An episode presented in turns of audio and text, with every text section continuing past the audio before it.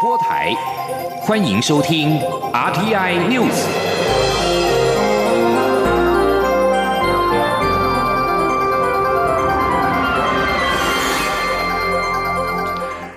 各位好，欢迎收听这节央广主播台提供给您的 RTI News，我是陈子华。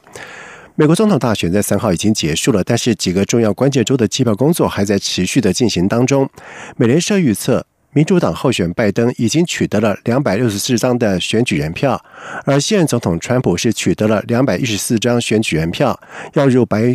公必须要取得两百七十张的选举人票，而目前还有五个关键州的计票结果还没有出炉，包括了宾州、内华达州、还有乔治亚州、北卡罗来纳州、阿拉斯加州。而目前计票的延迟主要是来自于新冠病毒疫情导致的大量邮寄投票，而内华达州的六张选举人票被视为是决定胜负的重要指标。而拜登在声称拿下中西部关键州，也就是威斯康星以及密西根之后，表示他正。迈向击败美国总统川普之路，而在此同时，寻求连任的川普则是透过了诉讼跟重新计票，来对票数发出多管齐下的攻势。而威斯康星州的法律准许候选人在差距少于百分之一的情况之下要求重新计票，而川普团队已经立即表示要这么做。另外，美国国土安全部的网络安全与基础设施安全局局长克瑞布斯发布声明说，不论是谁当选美国总统，这都将。是由美国选民来决定，而非外国对手。他并且说，没有证据显示有任何外国势力能够对美国大选计票造成影响。而美国总统大选结果还没有出炉，蔡英文总统今天在脸书贴文表示，在这段期间，政府会密切的关注台海以及区域的情势，确保国内政经环境的稳定。他并且强调，不管美国大选结果如何，双方现在往来都不会改变。他有信心。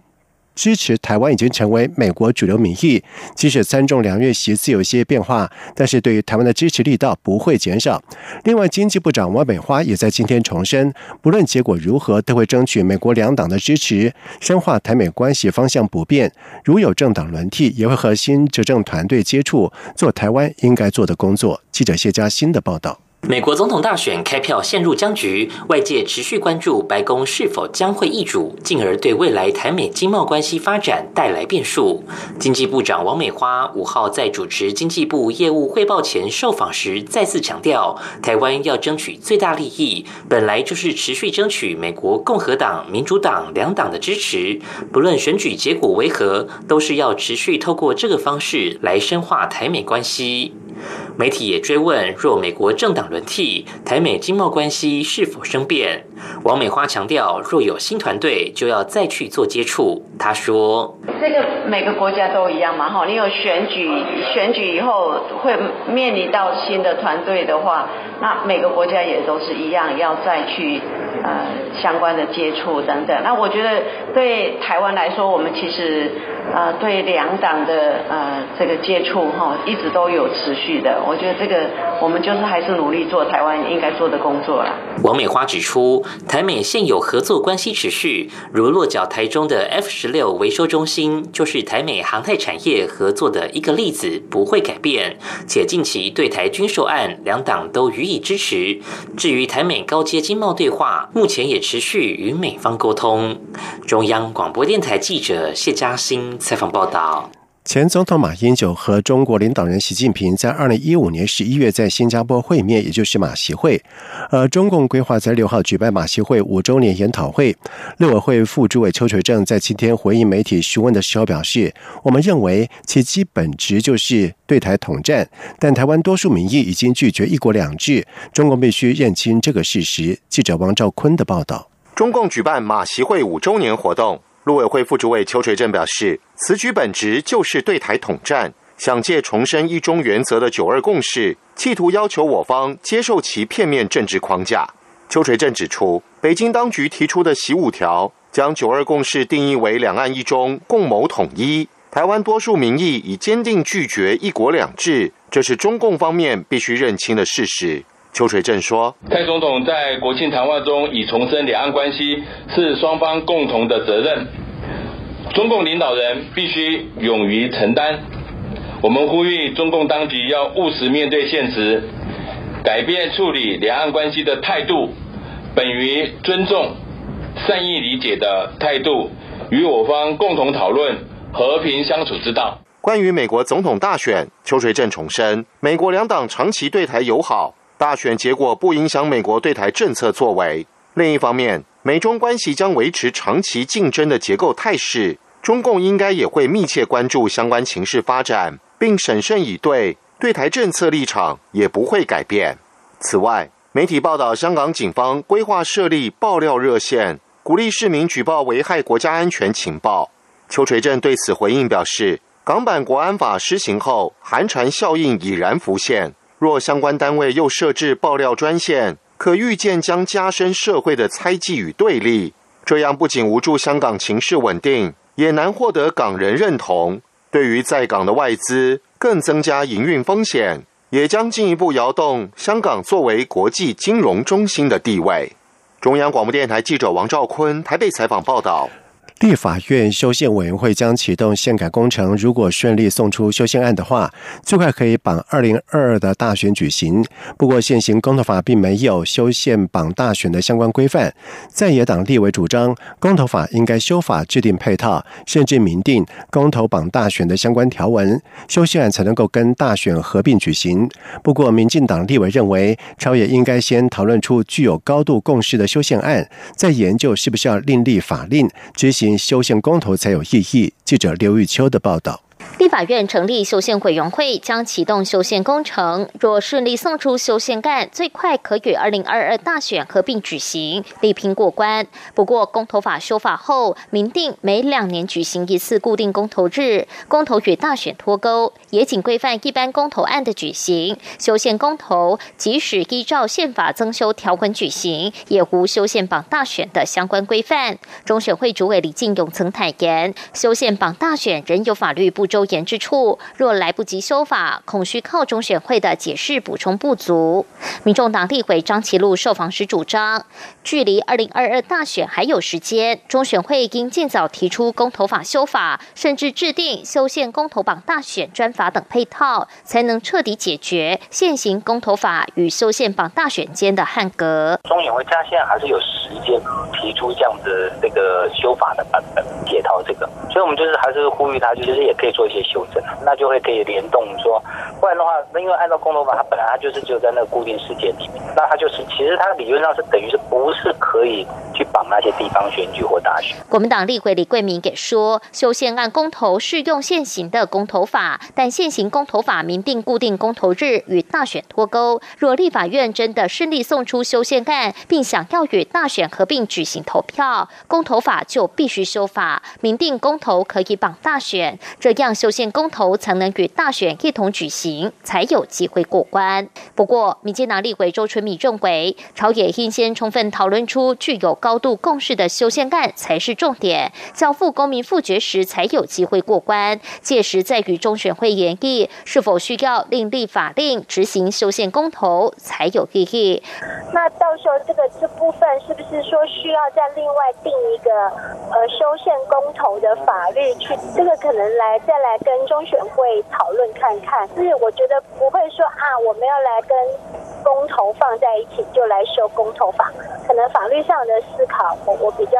不是这么认为。民进党立委郑运鹏也说，修宪公投与一般政策公投不同，两者不冲突。若立法院能在四分之三共识的前提下通过修宪案，公投的时间也会有共识，修宪公投榜大选的执行细节不会是问题。中央广播电台记者刘秋采访报道：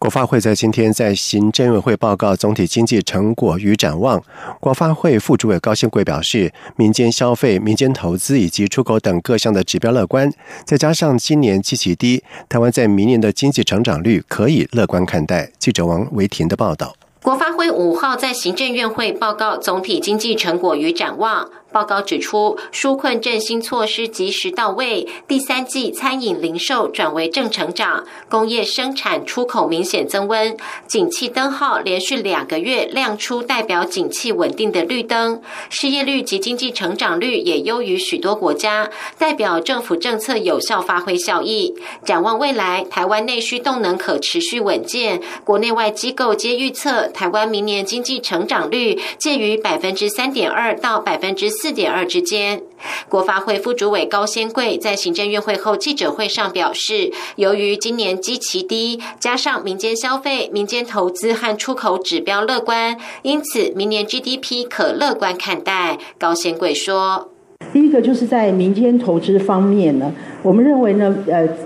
有五个大概重要的支柱力量，可以让明年台湾的民间投资持续的成长哦。第一个就是那个半导体这个厂厂房的资本支出会持续的扩增，因为那个五 G 跟 AI 的这个推展。第二个，我想台商回流的趋势会逐步的落实哈，台湾台商回台投资会逐步的落实。第三个呢，就是我们绿人的这些投资也会持续的扩建。然后五 G 的部件也会加速，另外一个就是我们围绕重建还有都更也会持续的进展。民间消费部分，高先贵表示，国内消费从第三季开始由负的百分之三点二六回升到百分之五点零九，加上明年台股基本面稳定，员工薪资会持续成长，预期明年国人国内消费会持续成长，可抵消国人在国外消费的负成长，应该可以由负转正。出口方面，高先贵表示，国内船产第三季海外需求回升，电子零组件与资通讯产品会。持续受惠于五 G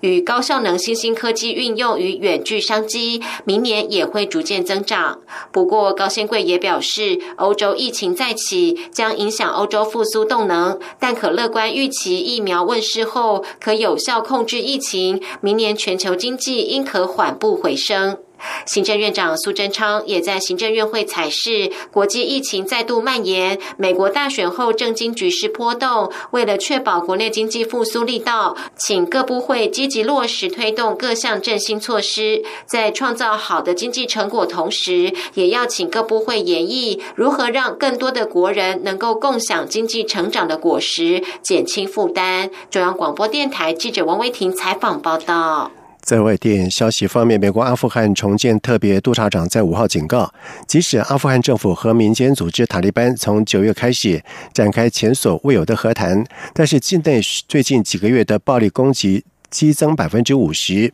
而尽管夏天两度临时停火带来的短暂的平静，但是随着塔利班对于省会城市和安全设施发动毁灭性的攻击，战斗肆虐全国各地，各界担心暴力恐怕会危及到谈判。美国阿富汗重建特别督察长表示，截止到九月底的三个月内，针对阿富汗部队和平民的攻击比上一季增加了百分之五十。美国阿富汗重建特别。督察长给美国国会的季报当中就表示，本季的整体敌人发动攻击也被归纳为超过季节常态。第三季有两千五百六十一名的平民伤亡，包括八百七十六人死亡，比第二季增加了百分之四十三。而这份报告发表的时候，已经出现了要求抵制正进行中和平谈判的零星呼吁。而自从九月十二号展开和谈以来，阿富汗政府谈判代表和塔利班的会谈鲜少进展。谈判因为会谈基本架构而陷入了停滞，议程仍然是没有确定。武汉肺炎疫情冲击到经济，印尼中央统计局在今天宣布，印尼第三季的经济成长率比去年同期衰减了百分之三点四九。继第二季之后连续出现负成长，代表印尼经济正式的进入衰退，这也是一九九七年亚洲金融风暴以来首见。根据雅加达邮报报道指出，中央统计局公布第三季的国内生产毛额 GDP 比去年减少了百分之三点四九，比先前外界预期的表现还要差。但是衰退幅度较第二季缩减，第二季的经济成长率比去年同期缩减了百分之三点二。而中央统计局局长苏哈利扬表示，第三季的经济成长持续的衰退，但相较于第二季，经济活动的表现已经显有改善。随着为了控制 COVID-19 武汉肺炎疫情的管制措施逐步松绑之后，期待第四季能够改善更多。而印尼政府因应疫情提出的拯救经济方案，金额达到了六百九十五点二兆印尼盾，大约折合新台币一点三八兆元，希望将今年的经济成长率的衰退幅度控制在百分之零点六到百分之一点七之间。以上新闻由陈子华编辑播报，这里是中央广播电台台湾之音。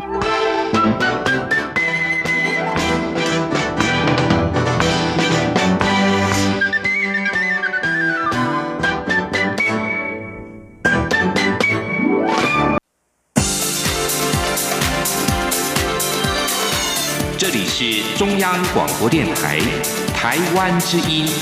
欢迎继续收听新闻。现在时间是晚上的七点十五分，欢迎继续收听新闻。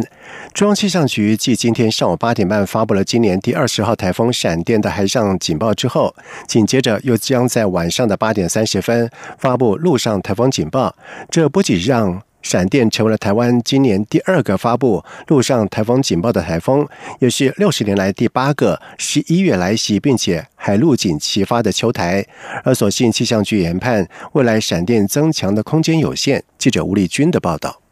轻度台风闪电五号傍晚五点的中心位置，已经来到鹅銮鼻东南东方大约四百三十公里的海面上。近中心最大风速依旧维持每秒二十八公尺，七级风暴风半径也维持一百公里不变，同时持续以时速二十公里朝西转西北西前进。海上警戒范围也维持在巴士海峡、台湾东南部海面及。台湾海峡南部若无其他变化，气象局五号晚间八点三十分就会发布陆上台风警报。气象预报中心代理科长林伯东也提醒大家，闪电风雨最剧烈的时间点将落在六号台风最接近台湾南端的时候。他说，气象局将在今晚的八点三十分发布海上、陆上台风警报。我们预计到了明天，这个台风是最接近我们的时候，在花东地区、恒春半岛以及屏东的山区都可能会有局部性的大雨甚至豪雨发生。另外，在沿海的风势也会逐渐的增加，有可能会有九到十一级左右的强阵风，尤其是台东的绿岛、蓝屿以及恒春半岛地区，可能会有十一级以上的强阵风。此外，包括基隆北海岸东半部地区、恒春半岛西南部沿海以及马祖地区，也要注意长浪发生。另外，受到东风沉降过山的影响，桃竹苗局部地区六号白天可能出现摄氏三十三到三十四度的高温。值得注意的是，今年气候诡异，整个夏天除了八月侵袭金门的米克拉台风曾让气象局发出第一个路警外，直到十一月五号，闪电台风才可能成为今年发出的第二个路径。由于十一月生成的台风本来就少，十一月来袭的台风数更是罕见。根据气象局一九五九年以来的记录，闪电路径若是发布，不仅将成为台湾六十年来第八个在十一月海陆警齐发的秋台，也是近二十年继象神台。台风后第三个在十一月发布海陆警的台风。中央广播电台记者吴丽君在台北采访报道。行政院主席总处在今天发布了十一月消费者物价指数 CPI 年增是百分之零点二四，是连续第九个月的负成长。不过，蒜头价格仍然是大涨了超过八成，涨幅创下四年来的次高。主席总处分析，以这几天的批发价来看，已经有明显的下跌，显示价格逐渐的回稳。记者杨文军的报道。主机总处五号公布十月消费者物价指数 CPI，较上年同月下跌百分之零点二四，主要是因为油料费下跌一成五所致。不过，机票及旅游团费价格上涨，尤其机票价格大涨一成多，抵消了部分跌幅。除基总数分析，若扣除蔬菜、水果及能源后的总指数，也就是核心 CPI，则涨百分之零点五。加上近期公布的批发、零售及餐饮业营业额都创了些纪录，所以尽管 CPI 已连续九个月负成长，但无同所疑虑。至于蒜头价格，这个月涨幅仍高达百分之八十一点五，涨幅创二零一六年十月约四年来的次高。主机总处分析，以这几天批发价格来看，蒜头已来到每公斤新台币一百二十元，较九月的一百八十七元高点明显下跌，显示价格有逐渐回稳。主机总处综合统计处专门委员邱淑纯说。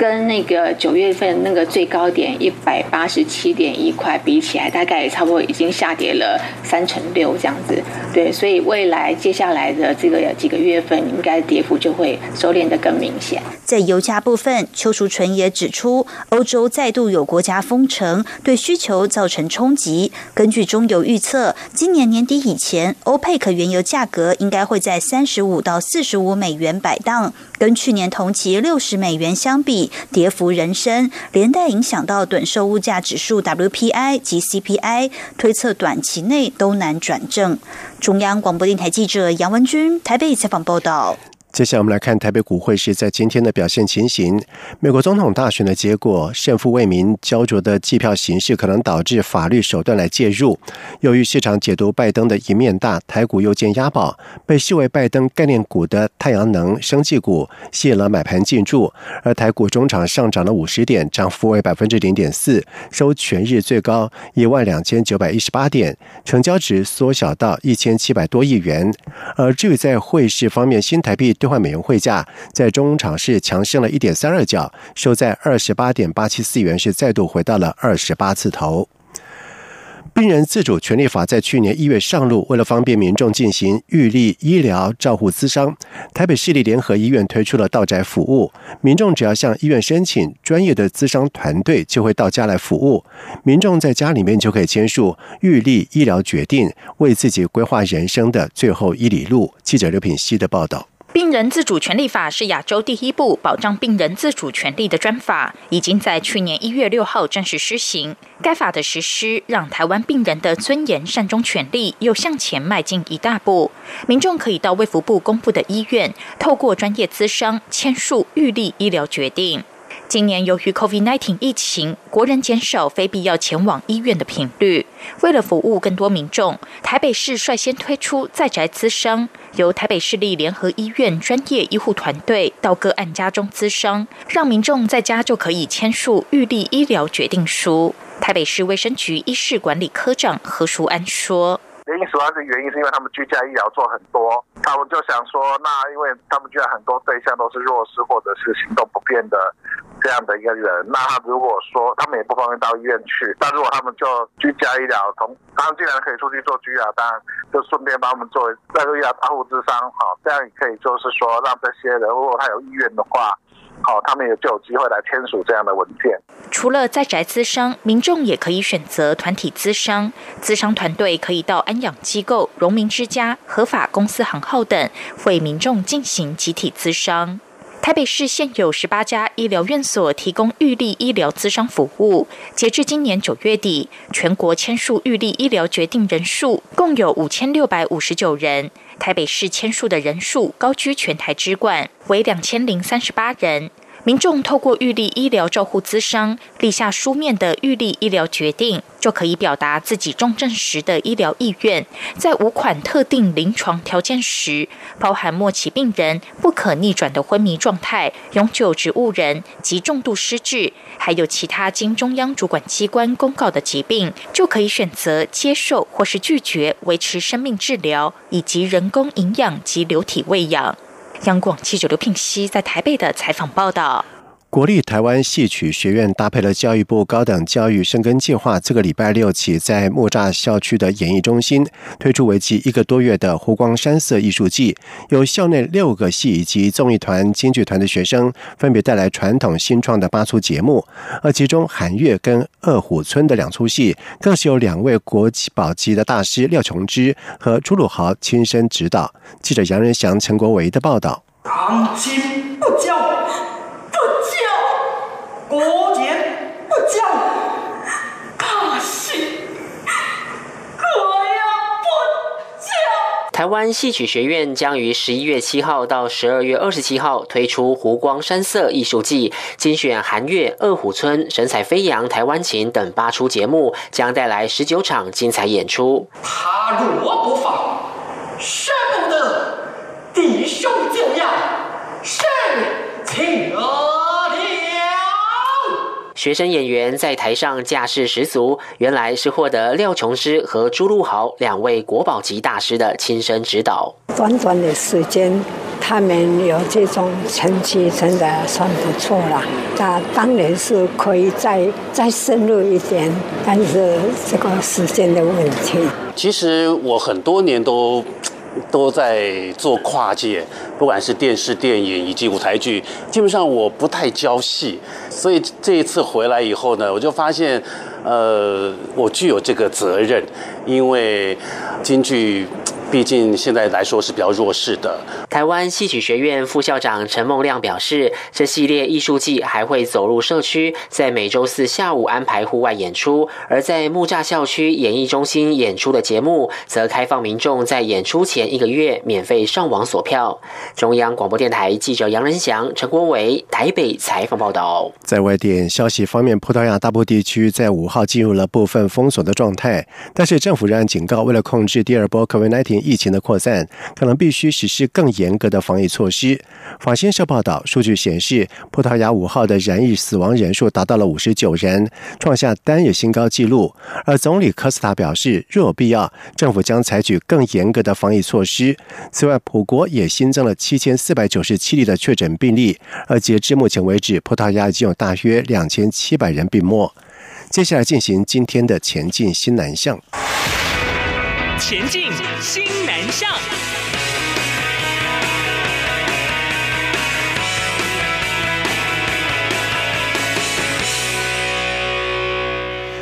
越南是台湾第二大境外学生的来源地。为了扩大生源，受疫情的影响，驻越南代表处是首度以线上的方式举行了台湾高教展。尖峰时刻，超过了三千人同时在线。有学生留言：“赴台念书品质好，学费合理。”二零二零年线上台湾高等教育展在日前登场。而尽管今年高教展受到了 COVID-19 武汉肺炎疫情改以线上进行，但是盛况不减，共吸引了四十九所台湾的大学。报名参与数量创下历史新高。高教展在越南、台湾两地远距进行，并且以 YouTube 串流的直播，让错过当天活动的学生在事后可以上网收看。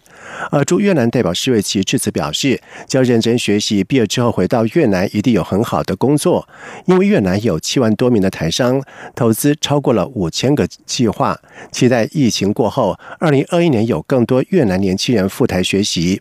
而教育部国际及两岸教育司司长毕祖安则是表示，一百零九学年度，教育部提供了六十四个台湾奖学金的名额给越南学生来台攻读学位，以及三十八个华语文奖学金名额，鼓励越南学生来台研习华语文。教育部将会持续推动台越高教交流的合作。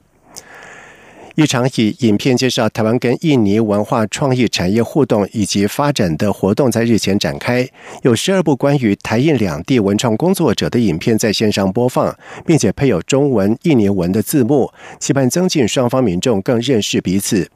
文化部和中华民国驻印尼代表处、中华民国驻马来西亚代表处合办印尼文化创意产业台湾周的活动，在亚洲首创展的 YouTube 频道播放了这十二部的影片，从农创、创、社创、首创等主轴介绍了台湾跟印尼的文创交流。而根据主办单位的介绍，农创议题讨论印尼清真料理的饮食禁忌、印尼饮食及其在台湾的发展，以及青创议题讨论到印尼青年来台创业的可能性。主办单位并且表示，台湾和印尼已经有多年的密切交流。在近年来，政府推动新南向的政策，双方在文化、经贸以及教育等领域的交流日益蓬勃。期待借由这次的活动，来提高台湾文化创意产业在东南亚甚至全球市场的能见度。以上新闻由陈子华编辑播报，这里是中央广播电台台湾之音。亲爱的海外华文媒体朋友们，我是中华民国侨委员会委员长童振源。侨委会为鼓励海外华文媒体撰写有关台湾人在世界各地的努力与贡献，特别创设海外华文媒体报道大奖，规划平面、网络报道类、广播类两类各三个奖项。整件作品只要能展现海外华文报道的专业及深度，就有机会获得美金两千五百元的奖金。报名自即日起至十一月三十日止，相关资讯请上侨委会官网或脸书专业查询。让我们一起汇聚全球侨胞能量，让世界看见台湾。